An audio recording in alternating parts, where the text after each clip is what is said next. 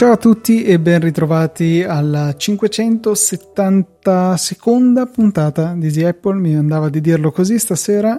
Io sono Luca Zorzi. Io Federico Travaini e gli eroi che questa settimana hanno reso possibile la nostra puntata sono Giorgio, Nicola Gabriele D, Daniele Corsi, Davide Tinti, Andrea M e Edoardo Zini. Grazie mille per il vostro generoso supporto e grazie a te che come al solito questo personaggio immaginario che si appresta a visitare la sezione supportaci del sito easypodcast.it per contribuire con la sua donazione piccola o grande, singolo o ricorrente. E entrare a far parte anche lui della Zorzanza. Perché ormai questo dai, cioè, è, scontato, è, scontato, è un po' il motivo per cui qualcuno decide di, no, di donare. Assolutamente. Senti, ma tu hai visto il sondaggio che ha fatto John Gruber su Twitter? No. Quello sulle tab group di Safari. Ha chiesto eh, quanti, cioè ha chiesto quanto spesso usi eh, le tab group di Safari e potevi rispondere molto, qualche volta o mai. Ha ricevuto 10.000 voti con la stragrande maggioranza che dice mai. Io manco mi ricordavo esistessero le tab groups in Safari. Tu? Io le ho impostate, ogni tanto ci ho anche provato a usarle, ma non è proprio il mio modo di lavoro normale, ecco. Eh, io no, non, non, mi ricordo neanche che ci sono e non sento neanche l'esigenza, perché se fosse una cosa che ti dice, te, ti, vieni, ti, vieni, in aiuto, dici, eh, beh, beh, bene, la, la, finalmente c'è, la uso, e...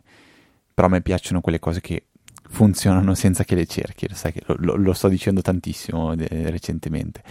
E, ehm, senti, ancora un altro piccolo fuori scaletta perché ho beccato un, un tweet che ci è stato fatto in settimana, forse proprio oggi, e mi sa che ce lo siamo persi entrambi, siamo un po' indaffarati in questo periodo. Eh, Quetzalcoatl, Peppe, o meglio Peppe, dice ciao ragazzi, un aiuto, qual era l'app, qual era quel, quell'app che anche con alimentazione collegata scaricava e caricava la batteria del MacBook? Mi sto scervellando ma non mi ricordo proprio, però mi ricordo che voi ne avete parlato, grazie. Allora, l'applicazione, se non, se non vado errato, si chiama Al Dente. Esatto, esatto. Mi viene in mente Fruit Juice, che però era un'altra cosa, quella incoraggiava un comportamento corretto, ti dava dei promemoria, ma non agiva effettivamente. Fruit Juice? Uh, perché a me ricorda tutt'altro invece? Mi ricorda qualcosa. Fruit Juice. No, non. No, no. R- raccontamela. Mm. Era quella che tipo ti diceva bene adesso stacca l'alimentazione, usami, usami, usami e dopo riattaccala.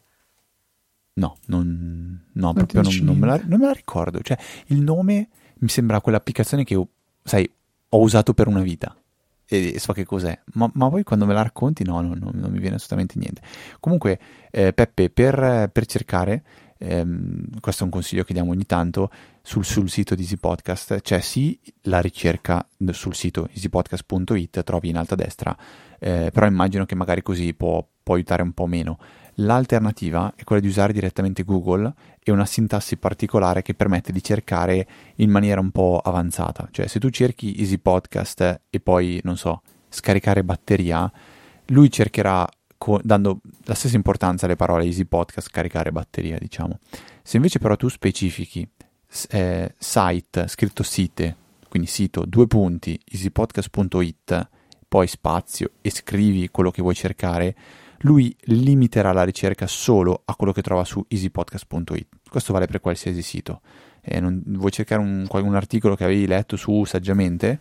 Scrivi site due punti saggiamente.com e poi quello che vuoi cercare. Lui limiterà le ricerche solo su se non c'è su saggiamente.com, lui no, no, non te lo fa neanche vedere. Quindi magari con questa tecnica qua avresti potuto, eh, lo, lo dico non perché mi scoccia dirti l'applicazione al dente, ci mancherebbe, ma proprio perché può tornare utile magari in, ehm, in tante, altre, tante, altre, occasioni. A me capita spesso di usarlo. Sai il sito in cui lo uso più spesso, Luca, qual è? Mm, no. Era un tranello, easypodcast.it. Sul serio? eh, sì, perché quando mi capita di cercare qualcosa per dire, ah, abbiamo parlato di questo, allora io provo prima la ricerca, però poi, tipo, di recente mi è capitato di mio, fr- mio, fratello che mi ha chiesto, ah, c'è la mamma eh, di un mio amico che eh, vorrebbe ehm, ascoltare come, come, audio un canale YouTube. Io ho detto, beh, fantastico. Eh, abbiamo parlato su Easy Apple, c'è proprio un servizio che aveva consigliato, se non sbaglio, Andrea, che eh, permette di fare questo. Allora non trovavo questo servizio. Ho provato a cercare sul sito di Easy Podcast e non lo trovavo, faceva dei match, eh, ma non, non, non trovavo quello che mi serviva ho usato site2.easypodcast.it, ho cercato se non sbaglio YouTube podcast e in automatico l'ho trovato e se ora mi chiedi qual era quel servizio lì non, non me lo ricordo, però lo posso andare a recuperare. Comunque ne abbiamo parlato di recente, di recente proprio nelle ultime puntate, diciamo così nelle ultime 10, ecco. Va, be- va, bene, va bene, va bene. Abbiamo un po' di domande, Luca, che secondo me sono interessanti. Mi, mi, piace rispondere a queste domande. La prima arriva da un tuo omonimo, peraltro. Non è che sei tu in incognito, no, dai, impossibile. No, no. Solo per il contenuto è impossibile. Allora, diciamo che potrebbe essere un, anche questo un easy tranello, perché Fe- un Federico che parla di, di, domotica, dici, potrebbe essere lui che invece no. Ehm, faccia te la domanda, Luca, quindi mi impersonifico in questo Federico. Dice eh, ciao ragazzi, spesso parlate di domotica, volevo sapere la vostra opinione. Io uso HomeKit con diversi accessori, ma alcuni funzionano una volta sì e 10 no. Fanno una fatica tremenda il TVC della Sony, un rilevatore di qualità dell'aria Netatmo, Netatmo e due telecamere EUFI. Ne consegue che le automazioni non funzionano praticamente mai. Ad esempio, se Netatmo vede scendere la qualità dell'aria e aumentare l'umidità, dovrebbe accendere le prese che comandano deumidificatore e purificatore. Avete qualche consiglio per forzare il funzionamento? Se lo riconfiguro funziona, ma, si, ma, ma poi si fermano ancora. Altre, ad esempio, le, le, le prese EVE, EVE, penso, funzionano benissimo e come hub uso HomePod mini penso che sia una storia abbastanza che ritorna spesso, Luca. Ma che ritorna spesso non so. Eh, di non su Easy Podcast, dico in generale quando leggo sull'internet. Mm-hmm.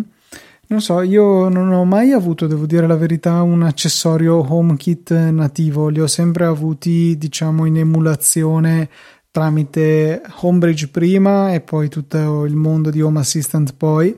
E devo constatare che non è una volta sì e dieci no, ma magari una volta su dieci non funziona, una volta su 5 forse è poco, però insomma c'è della diffusa inaffidabilità, instabilità del, del sistema.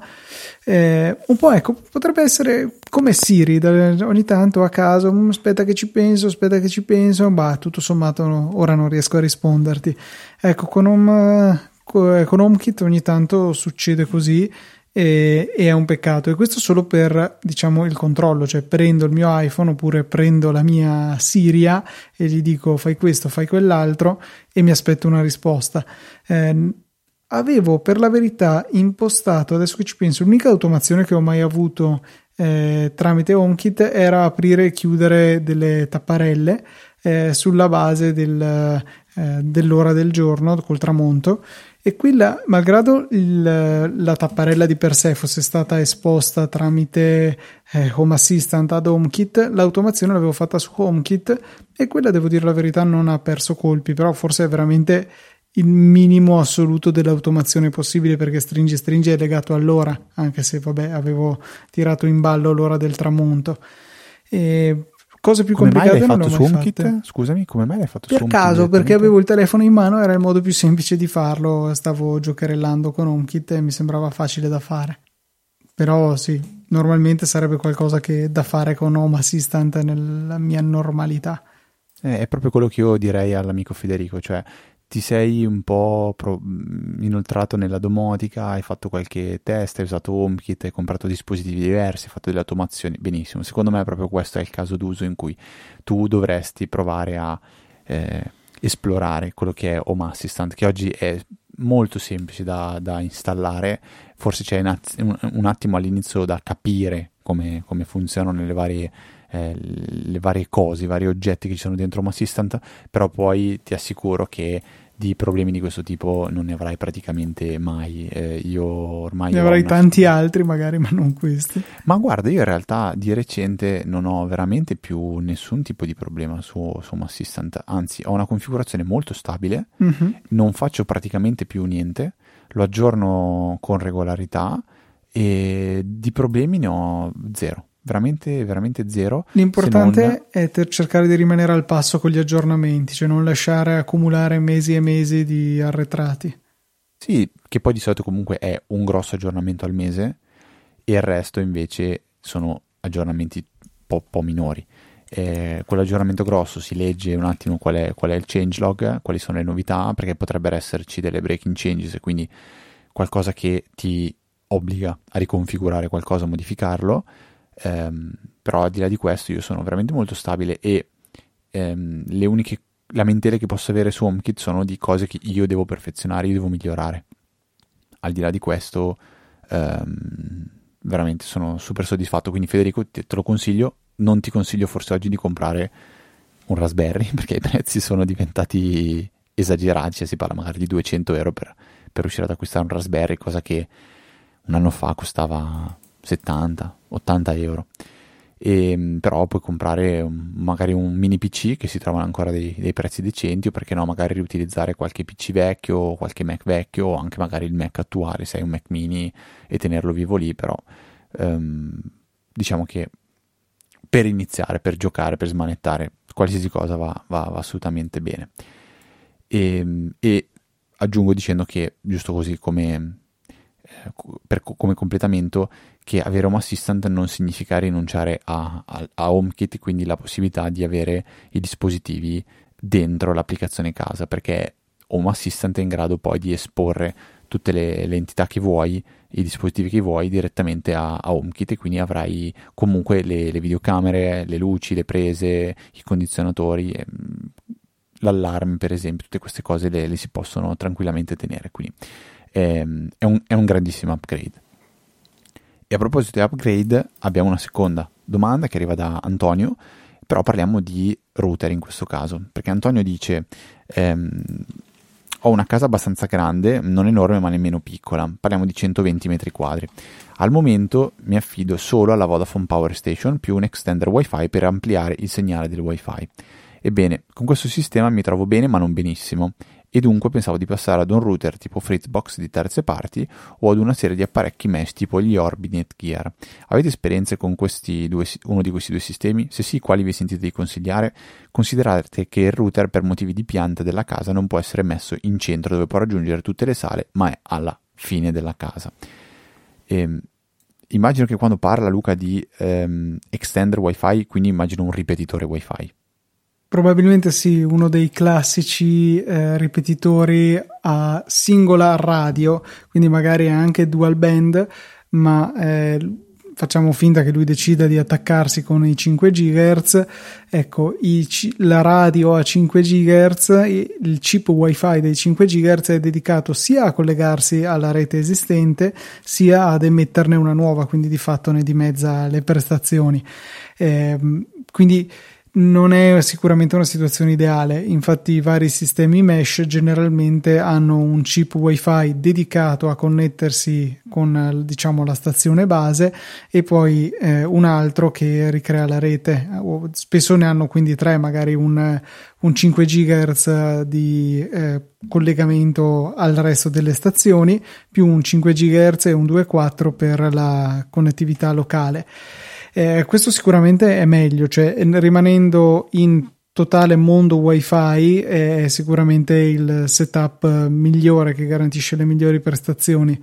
Eh, non è quello che garantisce le migliori prestazioni in assoluto, quello è invece affidarsi a una connettività Ethernet tra il router principale e un access point, uno più access point secondari messi strategicamente dove serve. È chiaro che questo eh, non è sempre facile o fattibile perché bisogna tirare un cavo di rete e oltretutto ci sarebbero delle, dei vincoli diciamo per la sicurezza elettrica, ci vogliono dei cavi speciali se bisogna farli passare insieme alla corrente eh, per garantire l'isolamento anche in caso eh, si dovessero guastare de, de, le guaine dei cavi della corrente, insomma ci sono dei cavi certificati fino a 400 volt naturalmente costano di più, però vabbè, per la sicurezza questo è altro. E ci sono certi casi in cui magari i corrugati sono pieni e non è neanche fattibile. Eh, di certo comunque mi sento di sconsigliare la situazione con il repeater tradizionale, ecco, eh, piuttosto meglio un sistema mesh, Orbi è sicuramente molto valido di Netgear, c'è Hero di Amazon, eh, ce ne sono anche tanti altri e l- per esempio c'è anche, è stato citato AVM con la gamma Fritzbox, hanno loro stessi dei cosiddetti repeater che però in realtà appunto hanno le radio dedicate a per la connessione, diciamo, il backhauling lo chiamano, cioè la connessione alla stazione base, che sicuramente migliorano le prestazioni. I prezzi salgono un po', però è decisamente qualcosa che ha prestazioni di ben altro livello. In alternativa si possono anche considerare i powerline che hanno prestazioni decorose, secondo me è realistico pensare con un powerline di buona qualità e l'impianto elettrico diciamo giusto di avere 150, forse anche 200 mega reali di, di banda. Eh, poi tutti sparano numeroni, eh, magari in qualche condizione diciamo di laboratorio è anche possibile andarci vicino, ma nel mondo reale credo che si stia ampiamente al di sotto. Se la necessità è di magari dare accesso a internet a una smart TV, poter navigare con il telefono vanno più che bene.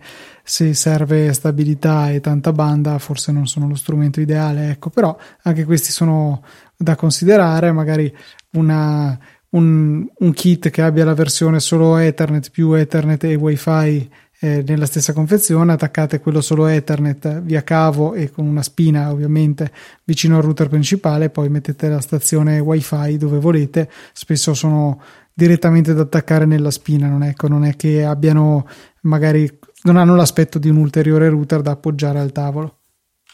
Ecco perché secondo me hai omesso il che cos'è un powerline. Giusto, questo. Powerline utilizza uh, i cavi elettrici per trasmettere i dati, quindi invece che avere l'Ethernet che va posato specificamente, eh, si può utilizzare i, i cavi dell'alimentazione elettrica che sono un po' sparsi per casa. Diciamo che non amano eh, far attraversare eh, ai dati eh, gli automatici e i differenziali, insomma, diciamo gli interruttori che ci sono nel quadro elettrico, eh, perché eh, insomma vanno a degradare la connettività.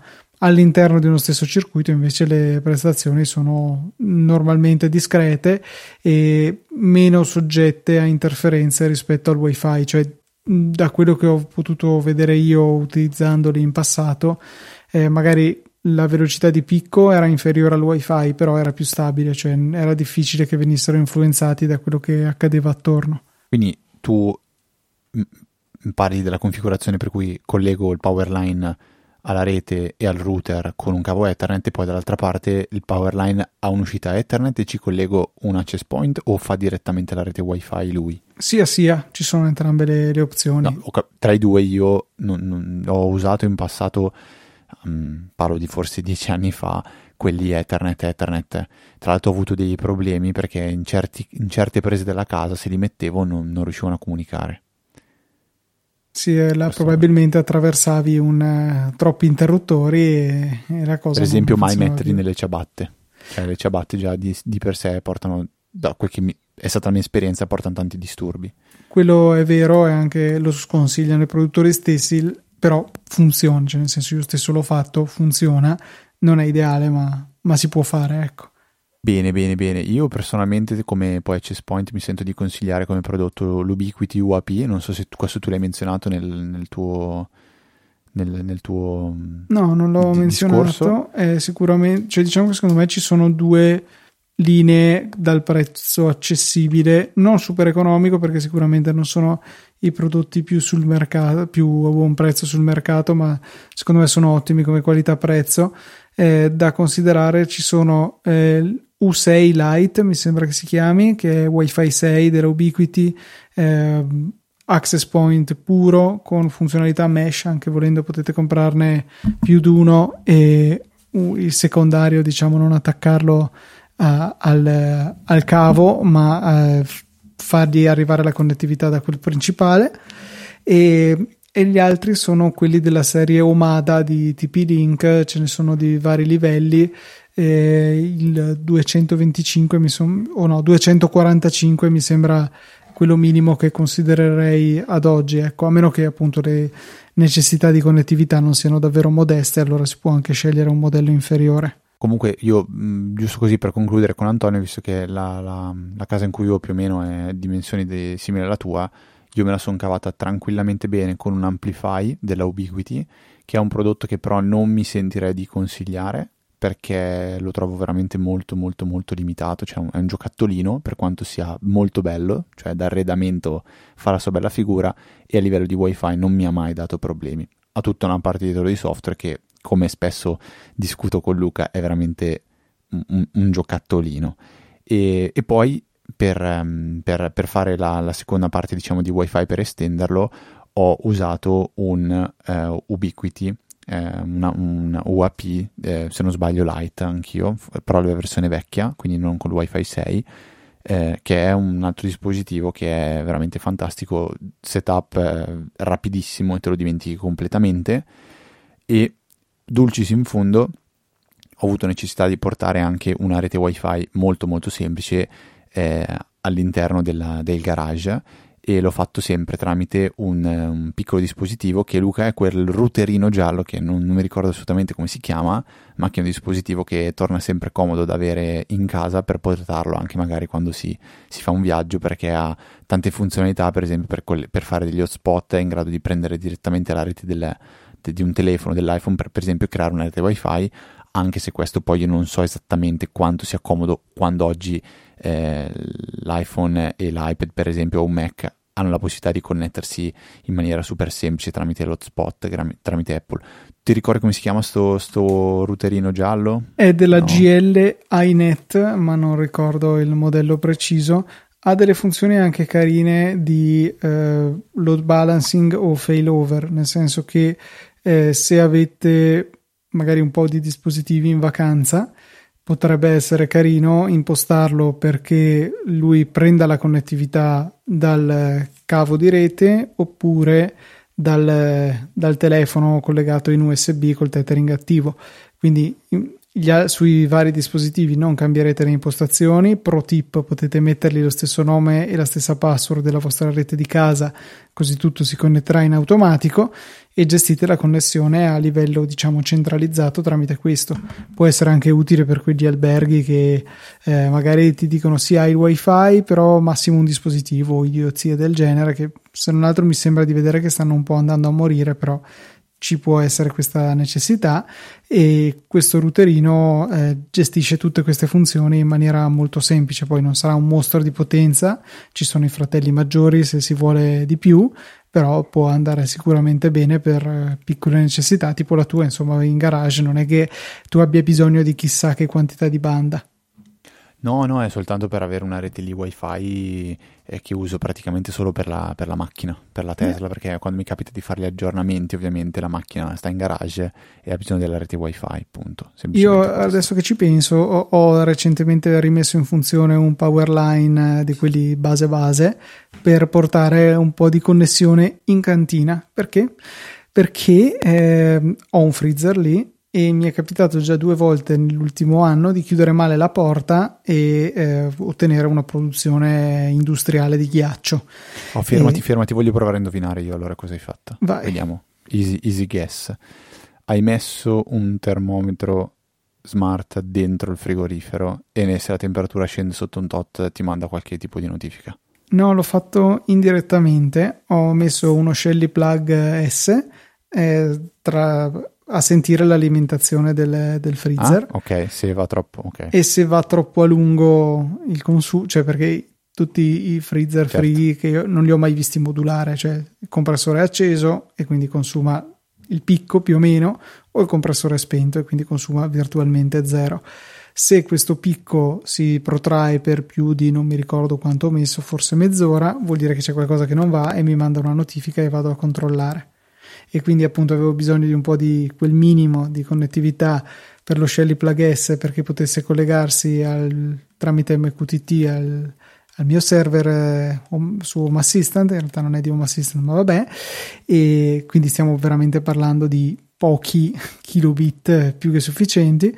In realtà ho visto, ah, e notare che il, l'Ethernet di cioè, o meglio, il, mm, il power line dove inserisco la connessione nel mio appartamento è attaccato a una ciabatta.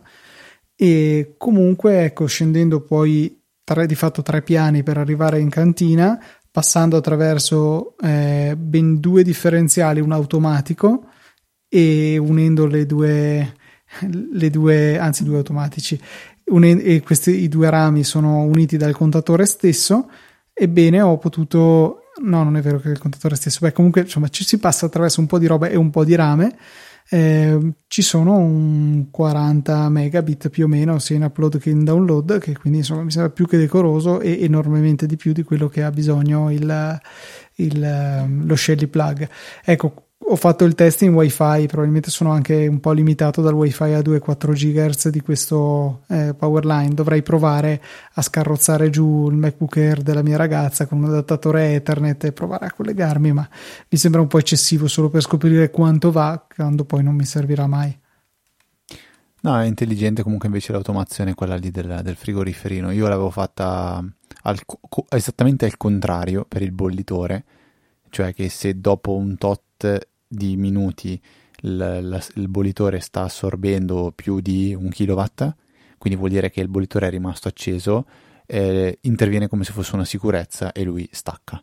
Questo mi è capitato, cioè l'ho, l'ho fatto perché mi è capitato, eh, se non sbaglio, due volte che rimanesse acceso il bollitore senza dentro niente e quindi praticamente continua a, a consumare cioè, fino, a, fino, a, bruciarsi. Sì, fino a bruciarsi. E una volta mi ha proprio fatto saltare la corrente in tutta casa.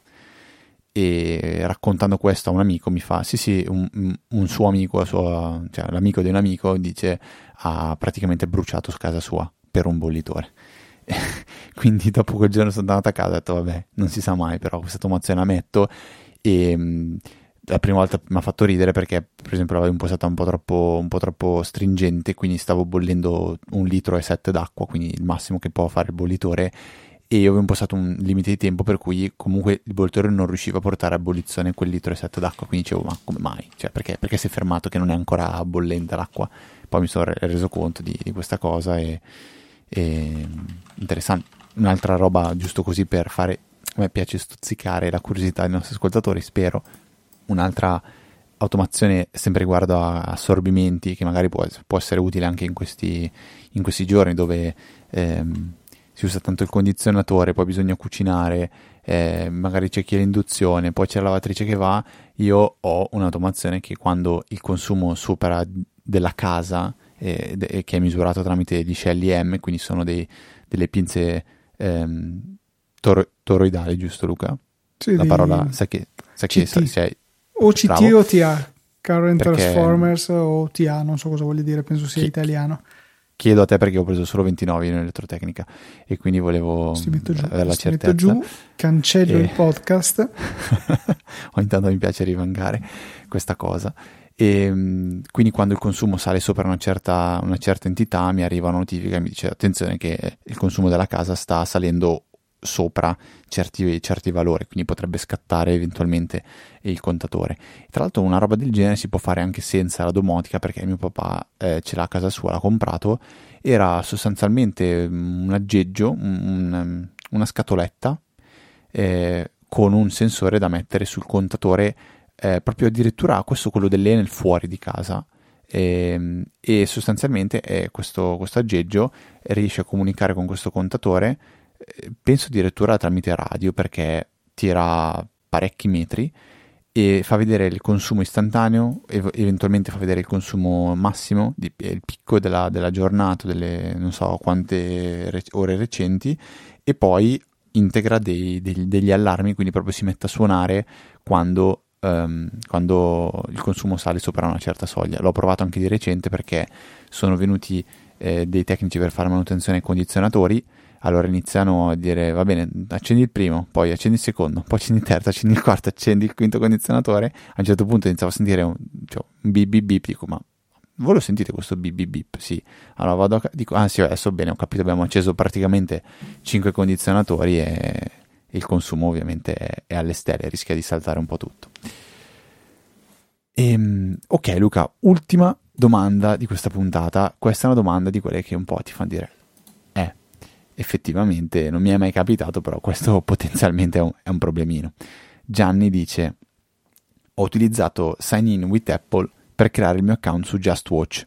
Piccola nota del podcaster: JustWatch è applicazione che serve per vedere se un film o una serie TV è disponibile su un determinato servizio di streaming o per il noleggio o per l'acquisto e permette anche di segnare quali sono film e serie TV viste eh, chiusa, chiusa, la parentesi, dice nei mesi eh, ci ho lavorato su per segnare ciò, che, ciò ehm, che ho visto, quello che mi piace e quello che non mi piace e sto utilizzando il mio account su tutti i miei dispositivi. Il problema è che mi capita anche di vedere i film sull'iPad di mia moglie, ma lì mi sembra di aver capito che non posso utilizzare il mio account di Just Watch. Mi piacerebbe anche sul suo iPad scegliere cosa vedere e lanciare il link al film interessato dal mio account Just Watch. Mi sembra una grossa limitazione, se non ci fosse il modo di sistemare la cosa. Avessi utilizzato il sign-in con Google, non avrei avuto questo problema. Ho provato a chiedere al supporto JustWatch come poter cambiare la modalità di login, ma non mi hanno risposto. Avete qualche suggerimento? Quindi, piccola sintesi, eh, apro JustWatch, mi devo registrare, lo faccio direttamente tramite Apple. Uso anche la, la mail in chiaro, mi registro, punto. Se prendo il dispositivo di mia moglie, di un mio amico, quindi legato a un altro account Apple, vado a fare login e il sign in with Apple lo devo fare con l'account di quel dispositivo lì. Quindi non ho la possibilità di fare login con un account diverso. È una cosa che un po' mi ha spiazzato perché, come diciamo prima Luca in pre-puntata, solitamente eh, quando uno fa una registrazione simile poi è possibile andare ad, a, a, legare al proprio account anche altri servizi, cioè Facebook, e vari Instagram, ehm, lo stesso Google, quindi io mi registro e poi dico ok, collega il tuo account Google e a quel punto lì il problema è risolto perché io mi registro va bene con Sign in with Apple, poi ci collego l'account Google e quindi se devo fare dispos- il login su altri dispositivi lo faccio con Google. Ho fatto questo tentativo, io uso JustWatch col mio account, eh, col login con Google avevo fatto a mio tempo, a suo tempo. Ho provato a fare login con eh, l'account eh, di Apple, Sign in with Apple, lasciando la mail in chiaro, mi aspettavo che riconoscesse che c'è già una mail Gmail mia registrata con un account, se provo a fare login con il mio account Apple con la stessa mail dica Ciccio, questo è, è, stesso, è la stessa persona. E invece no, cioè mi ha creato due account diversi. Eh, l'ho notato perché proprio le, le, impostazioni che ha caricato erano, erano diverse e adesso tra l'altro mi sta dando un sacco di errori l'applicazione per iPhone, quindi non so neanche se ho mandato eh, a Ramingo il sistema. Però è una cosa molto, molto fastidiosa. Il consiglio che mi sento di dare è quello di registrarsi prima a manina. Quindi se è un servizio, a meno che non sia una stupidata, cioè una roba che sai che usi una volta e poi mai più, registrarsi a manina e poi eventualmente fare il, il collegamento con l'account Apple, con l'account Google, in modo da poi semplificare il login perché avviene in maniera automatica senza dover eh, mettere la password. Però la prima registrazione forse col senno di poi vale la pena farla mettendo ma- mail e password. Non so Luca se tu hai avuto esperienze simili o se hai qualche ulteriore consiglio da dispensare mi accodo al tuo invito di cercare di utilizzare la registrazione tradizionale con mail e password che rimane la più resiliente. Vediamo adesso quando prenderà piede, come si chiama, quello nuovo di cui le passkeys, ecco, di cui abbiamo parlato in arrivo eh, con iOS 16 e macOS Ventura. Comunque sì, eh, rimane il sistema più sicuro e più a prova di condivisione, quello di utilizzare le le password tradizionali. Eh, a me è capitato solo una volta di avere utilizzato ehm, il sign in with Apple per un servizio che reputavo appunto essere così sì, gli do un'occhiata, ma poi dubito che rimanga qualcosa che utilizzo. Il servizio in questione è raindrop.io, che è una sorta di organizzatore di link dove possiamo andare a salvare cose per futura consultazione, una sorta di gestore dei segnalibri. È il primo software, il primo servizio di questo genere eh, che mantengo in uso. Non ci salvo molte cose, avrò boh, un centinaio forse di cose salvate eh, nel paio d'anni che lo sto utilizzando e, e però è molto molto comodo. Appunto, avevo fatto però l'errore di eh, registrarmi con eh, l'account eh, con il sign in with Apple e quel che, giusto per complicare le cose, eh, spuntando la voce nasconde il mio indirizzo email, quindi gli ha dato un indirizzo più o meno casuale al sito e, e, lui mi identificava solamente appunto col sign in with Apple.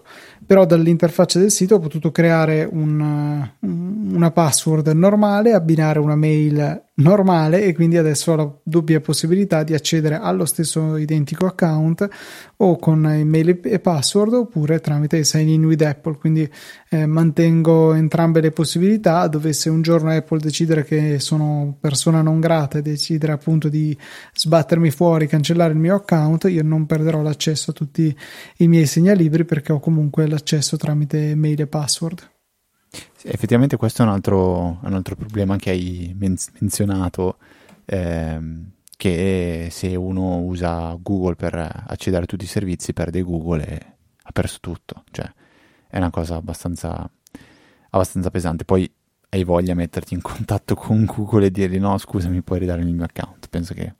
Mi ricordo che tu hai avuto problemi del genere con YouTube, forse, o qualcosa del genere. Che sì, io ero stato bandito da YouTube tuttora? Cioè tuttora tu col tuo account eh, G- G- Google non puoi andare su YouTube? Con il mio storico account Gmail sono tuttora bannato. Mi avevano forse dato la possibilità di ripartire da zero, ma ormai avevo creato un altro account eh, utilizzato per YouTube e quello basta è rimasto. Quindi di fatto ho due account Google, quello principale storico chiocciola Gmail e eh, questo qua che è utilizzato solamente per l'accesso a YouTube con YouTube Premium eccetera eccetera. Ci voleva padre Maron qua che ti guardava e ti diceva redimiti tra l'altro più o meno è stata anche colpa sua perché avevo cioè il motivo per cui ero stato bandito è che da giovane avevo ben pensato di caricare delle registrazioni della Jalappas di mai dire qualcosa che oltretutto mi sbattevo un sacco per riuscire a ottenere perché li registravo dalla televisione con un registratore DVD, dopodiché li riversavo sul computer, li convertivo, li caricavo, cioè perché? Eh, quindi questo... Ce li hai ancora però questi, spero. I video in sé sì, eh, non sono più su YouTube perché sono stati il motivo per cui il mio account è stato bandito.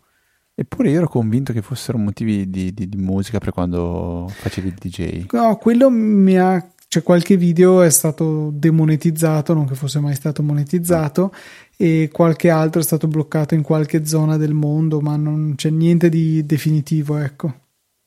Beh, io, vabbè, scusami, è proprio off topic totale. A proposito di monetizzare o demonetizzare i, i video, io intanto carico sul mio canale YouTube dei, dei video, diciamo così a caso, robe di videogiochi oppure robe di quando vado in pista.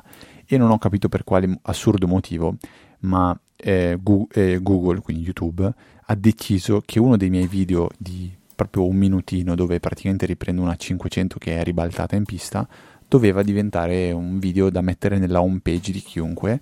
E quindi io senza averlo pubblicizzato né fatto niente è un video che ha fatto 100.000 visualizzazioni a caso lo metterò nel link della puntata così magari se volete andare a vedere di questa, di questa cosa assurda forse, forse, avrei dovuto monetizzarlo così avrei guadagnato penso eh, 30-40 de... centesimi. Cioè, no deve sono... essere almeno 10 minuti per essere monetizzato un video. No non credo quello quanto tu devi avere un tot di visualizzazioni un tot di iscritti un tot di visualizzazioni mensili eh... Ma sono abbastanza convinto che deve essere anche più di 10 minuti perché quando se- gli youtuber che ho spesso seguito eh, e che seguo tuttora a un certo punto hanno detto guardate che per fare un, perché possa essere monetizzato un video o forse perché possa contenere pubblicità adesso non me lo ricordo però era legato a, ai cache doveva durare almeno 10 minuti. Quindi da un tratto sai gente che faceva video di 6-7 minuti tutti sono diventati almeno di 10 minuti tutti i video Comunque, ecco, mi fa piacere che tu abbia ottenuto 100.000 visualizzazioni. Il mio video, per carità, poi era stato anche ricaricato perché era stato vittima della cancellazione.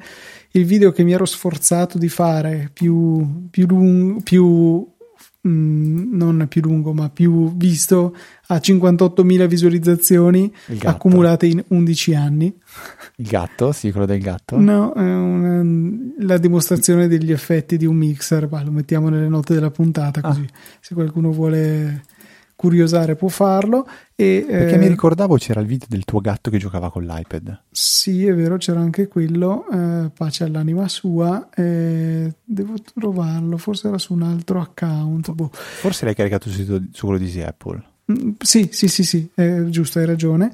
E a proposito di video su YouTube, eh, prima hai parlato di bollitori, vi lascio due video di Technology Connections dove analizza la bollitura dell'acqua. Ah, va bene, a proposito di bollitura dell'acqua, allora io vi lascio un altro video dove Dario Bressanini spiega la tecnica di cottura dell'acqua dove spegni fuoco alla fine. A fiamma spenta, sì, esatto. a fiamma spenta, è una cosa curiosa, me lo segno anche questo, sentirete un po' di click clack, Dario Bressanini, eh, pasta, pasta, benissimo. Bene, abbiamo finito di dire boiate? Abbiamo Quindi... finito le domande e sì? tutto sommato possiamo anche aver finito la puntata. Cosa dici?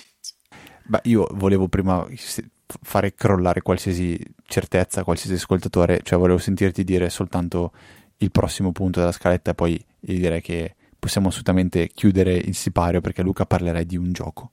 Ma perché non è un vero gioco? È... No, no, cioè, di che cos'è allora? È un, um, no, un di... simulatore di Apple Store. Non cioè, riesci a dire quella parola. Cioè è un gioco nel senso che è stato fatto con uh, Unity Engine, ma semplicemente tu sei in prima persona, ti muovi e puoi esplorare degli Apple Store uh, in giro per il mondo. Eh, si chiama Shop Different, eh, no, su shopdifferent.app, però il sito è departmentmap.store. Sì, slash time machine.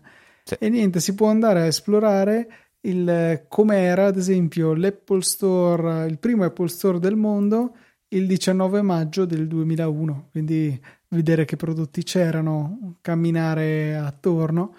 E è gratuito, potete eh, se volete fare una donazione oppure semplicemente scaricare gratuitamente il tutto e devo dire che è pazzesco perché si nota cioè, un livello di dettaglio pazze- pazzesco, insomma, veramente ricercato. E potete andare insomma a curiosare non solo nello spazio ma anche nel tempo perché qua c'è la possibilità di tornare indietro. Tipo tu sapevi che venivano vendute delle stampanti all'Apple Store nel 2001 eh, ma secondo me anche dopo. Me le ricordo le stampanti oh, io non penso di averle vendute. mai viste Oppure... Ma secondo me fior... già al Fiordaliso quando andavamo io e te durante l'università, secondo mm. me c'erano. Non credo. L'angolo dove ci sono le videocamere per fare il montaggio video. Le videocamere lo sapevo, sì, anche quello. Ecco, boh, allora tu sapevi più cose di me e niente, l'ho, l'ho trovato comunque molto, molto interessante. Dateci un occhio. Eh, funziona sia con Mac Intel sia con Mac Apple Silicon. Eh, è un po' ingombrantino, il download erano un 700 mega e adesso mi appresto a cancellarlo, però è stato un est- interessante esperimento. È una di quelle cose che si, può, si, potrebbe fare un domani molto meglio con la realtà aumentata, quindi tipo un Oculus Rift o qualsiasi cosa arrivi e allora te lo, te lo godi veramente bene. E tra l'altro, ecco, scusami, una parentesi velocissima. Eh, penso di aver visto la prima vera applicazione super figa e super utile per, eh, della realtà aumentata, cioè a livello industriale un eh, produttore di impianti di verniciatura che eh, per, utilizz- per, programmare un robot di verniciatura, che solitamente si fa o tramite un software o direttamente sul robot con una programmazione che si chiama punto a punto, cioè si, si, proprio si muove il robot dicendogli fai così, fai così, ma lo fa fisicamente sul robot. Ecco, questo, questo produttore mi ha mostrato la possibilità di programmarlo mettendo un Oculus Rift con in mano due joystick e nella real- realtà aumentata carichi il modello 3D di quello che tu devi verniciare su questo impianto e poi tramite i joystick fai la programmazione del robot nella realtà aumentata vedendo quello che poi è il risultato finale. Cioè una roba veramente da farti cadere la mascella spettacolare, veramente bellissimo. Però direi che siamo divagati veramente, abbiamo parlato di come cuocere la pasta e quindi direi che Easy Pasta, Pizza e Mandolino eh, potrebbe essere un bel titolo per questa puntata, secondo me. Easy Pizza, Easy Pasta, Easy Mandolino. Ma sì, dai, quasi quasi. Vi ricordo, direi, che eh, potete contattarci o mandarci delle mail come hanno fatto i bravissimi Federico, Antonio e Gianni in questa puntata e lo fate scrivendo all'indirizzo mail info.easyapple.org. In alternativa entrate a far parte della nostra EasyChat, cioè non, è, non in alternativa, potete anche entrare a far parte de- della EasyChat, chat.easyapple.org oppure su Telegram direttamente, EasyChat, ci trovate, entrate o nelle note della puntata sul nostro sito trovate il link, entrate e lì potete direttamente scriverci quello che volete e poi partecipate anche alle discussioni quotidiane, settimanali, eh, di, si parla di, di tutto e di più. Ehm, vi ricordo anche che potete supportare tutto quello che facciamo tramite una donazione, il metodo più semplice è quello di Satispay che trovate in fondo alle note della puntata, pulsantino, poi fate una donazione anche minima di un euro, noi la, nella puntata successiva vi ringrazieremo e come dice sempre Luca, tu che stai pensando di farlo, fallo e sentirai delle vibrazioni quando noi pronunceremo il tuo nome nella prossima puntata. Sul sito invece trovate altri modi tipo PayPal o Apple Pay potete anche fare una bella recensione tramite Apple Podcast, lasciate delle stelline, cercate Easy Apple, lasciate delle stelline e scrivete due righe salutando anche la mamma se volete e noi come gesto di ringraziamento leggeremo le vostre parole nella, nella puntata successiva. Finisco dicendo che potete trovarci anche su Twitter, siamo Luca TNT ed Ftrava con i nostri account personali e per questa 572esima, ah no, 570 seconda puntata è tutto. Un saluto da Federico. Un saluto da Luca. E noi ci sentiamo la settimana prossima, di venerdì, come tutti i venerdì, con una nuova puntata di Easy Apple.